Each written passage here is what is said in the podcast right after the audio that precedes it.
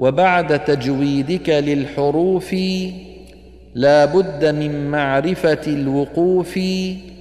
والابتداء وهي تقسم إذن ثلاثة تام وكاف وحسن وهي لما تم فإن لم يوجد تعلق أو كان معنى فابتدي فالتام فالكافي ولفظا فامنعا إلا رؤوس الآي جوز فالحسن وغير ما تم قبيح وله الوقف مضطرا ويبدا قبله وليس في القرآن من وقف يجب ولا حرام غير ما له سبب.